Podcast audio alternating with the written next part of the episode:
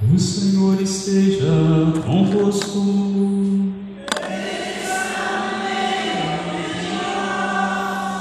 Proclamação do Evangelho de Jesus Cristo segundo João. Glória ao Senhor.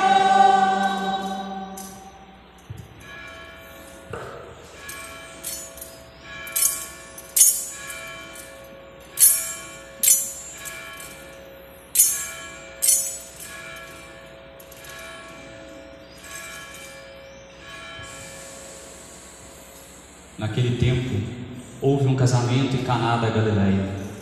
A mãe de Jesus estava presente. Também Jesus e seus discípulos tinham sido convidados para o casamento. Como o vinho veio a faltar, a mãe de Jesus lhe disse: "Eles não têm mais vinho." Jesus respondeu: "Mulher, por que dizes isso a mim? Minha hora ainda não chegou." Sua mãe disse aos que estavam servindo: "Fazei o que ele vos disser." Estavam seis talhas de pedra colocadas aí para a purificação que os judeus costumam fazer. Em cada uma delas cabiam mais ou menos cem litros. Jesus disse aos que estavam servindo: "Enchei as talhas de água." Encheram-nas até a boca. Jesus disse: "Agora tirai e levai ao mestre-sala." E eles levaram. O mestre-sala experimentou a água que se tinha transformado em vinho. Ele não sabia de onde vinha, mas os que estavam servindo sabiam, pois eram eles que tinham tirado a água. O mestre-sala chamou então o noivo e lhe disse: "Todo mundo serve primeiro o vinho melhor, e quando os convidados já estão embriagados, serve o vinho menos bom. Mas tu guardastes o vinho melhor até agora." Este foi o início dos sinais de Jesus. Ele o realizou em Caná da Galileia, manifestou a sua glória e os seus discípulos creram nele. Palavra da salvação. Glória ao Senhor. Ave Maria, cheia de graça, o Senhor é convosco. Bendita sois vós entre as mulheres, e bendito é o fruto do vosso ventre, Jesus. Santa Maria, Mãe de Deus, rogai por nós, pecadores, agora e na hora de nossa morte. Amém. Caríssimos irmãos, celebramos hoje Nossa Senhora Aparecida, Rainha e Padroeira do Brasil, nossa padroeira.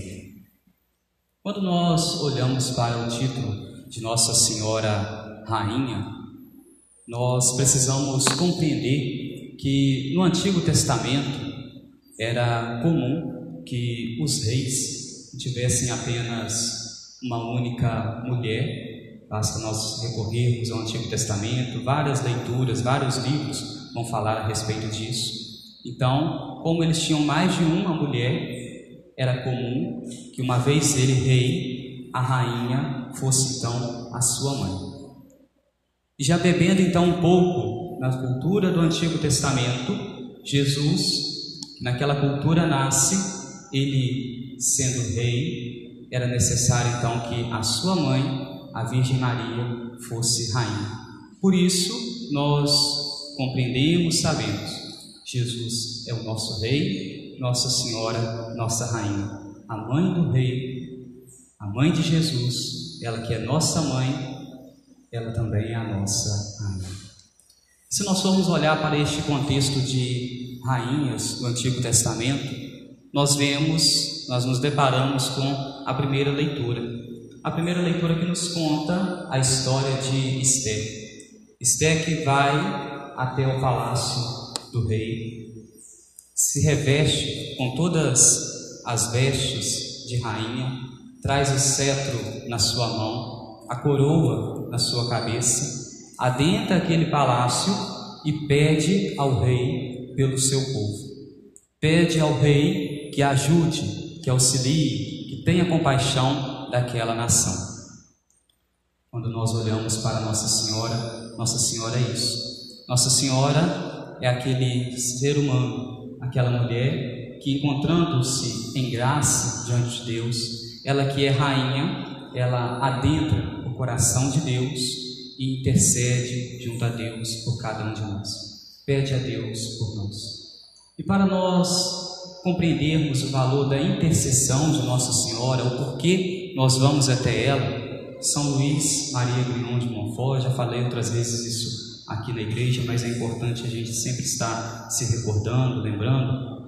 Ele diz que, ele conta uma história de um servo que queria oferecer ao seu rei um presente. Queria oferecer ao rei uma maçã.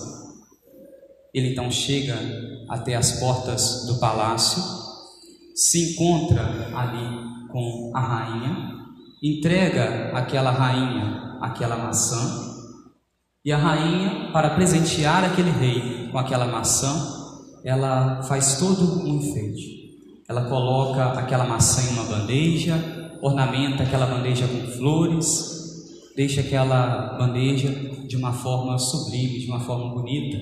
E depois, chegando na sala do rei, ela entrega aquela bandeja a ele com aquela maçã e diz: o seu servo fulano pediu para me entregar este presente. É o que Nossa Senhora faz com as nossas orações. Nós vamos até Nossa Senhora, entregamos a ela os nossos pedidos, entregamos a ela aquilo que nós necessitamos, porque nós não sabemos, não conhecemos o coração de Deus, mas ela que gerou este mesmo Deus, conhece e sonda o seu coração, e por isso ela sabe como chegar até ele para pedir por cada um de nós. Ela então chega ao rei, chega a Jesus, entrega as nossas orações, porque nós não sabemos como pedir, nem como pedir, entregamos a ela e ela vai até Jesus e apresenta essas intenções, apresenta as nossas orações. É o valor então da intercessão. Nossa Senhora, ela é intercessora, ela é a medianeira entre nós e Deus. Nossa Senhora, ela chega até o rei e faz o pedido que nós, de que nós necessitamos. Nós ouvimos isso no Evangelho de hoje. Nossa Senhora, vendo que aqueles noivos estavam em apuros, porque o vinho estava vindo a faltar naquela festa de casamento, ela vai até o rei, ela vai até Jesus e ali pede para que Jesus fizesse alguma coisa por eles. E depois de Nossa Senhora pedir a Jesus, ela se dirige aos serventes, se dirige aos servos e diz: fazei tudo o que ele vos disser. É Nossa Senhora entregando primeiro as nossas intenções e as nossas orações a Jesus, mas ao mesmo tempo recomendando a nós: façam tudo o que ele vos disser. Estejam atentos à palavra de Deus, estejam atentos aos seus ensinamentos, estejam atentos e correspondam a tudo aquilo que Deus ordenar, tudo aquilo que Deus pedir de cada um de nós. Por quê? Somente assim, estando atentos àquilo que Deus nos pede, é capaz então de realizar grandes obras em nosso favor.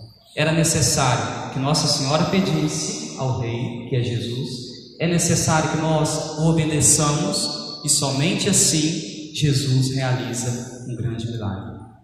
Se nós queremos alcançar graças na nossa vida, receber graças na nossa vida, é preciso que o nosso coração esteja preparado. E qual é essa preparação? É eu estar atento a tudo aquilo que o Senhor disser. É eu estar atento a tudo aquilo que Deus me pede. Porque Nossa Senhora, ela conhece, ela sabe, ela está próxima do coração de Deus. Nossa Senhora, como nós ouvimos na segunda leitura de hoje, retirada do livro do Apocalipse, ela está próxima da luz. Nos é falado que a lua estava sobre os seus pés. A lua traz a sua luminosidade.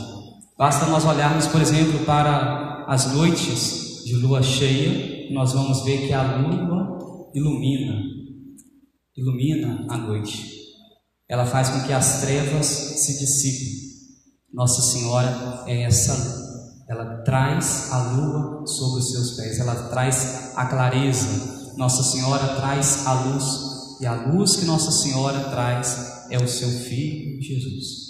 É o seu Filho Jesus que deseja realizar grandes obras em nosso favor. Nossa Senhora é aquela nova Rainha Esther que intercede junto a Deus pelos seus filhos que se encontram em dificuldades, que se encontram em apuros.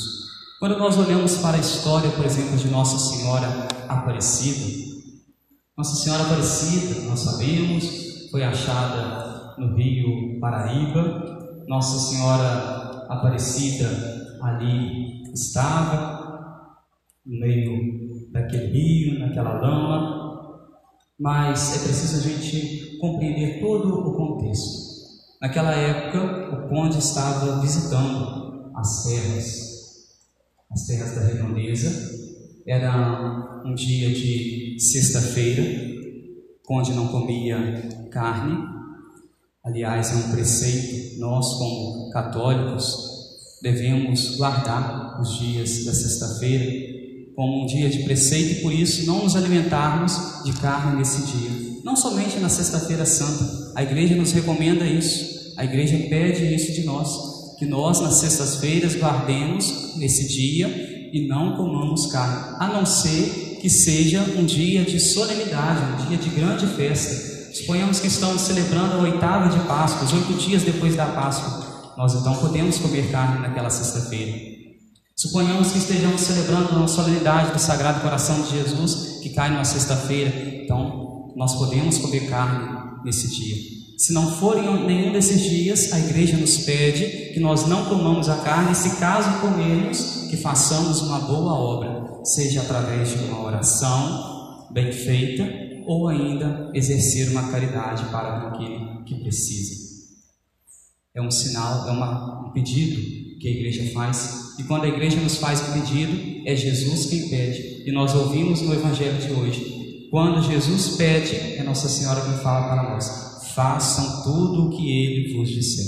Então é Nossa Senhora nos pedindo também. Se nós queremos alcançar graças, nós devemos ser obedientes a Jesus. Pois bem, voltando ao contexto, o conde então estava visitando as terras da Reganesa. Era um dia de sexta-feira, ele não comia carne e por isso era necessário oferecer a ele peixes. Os servos saem para poder realizar a pesca, não conseguem pescar nada, até que conseguem encontrar primeiro a cabeça de uma imagem, depois o corpo de uma imagem. E quando eles vêm, observando que o corpo e a cabeça se encaixavam, eles montam, vem ali uma imagem, deixam aquela imagem então ali dentro da sua barca, e a pesca então se torna abundante. Se torna abundante porque ali naquele barco, naquele lugar, se chegou Nossa Senhora, se chegou a Virgem Maria.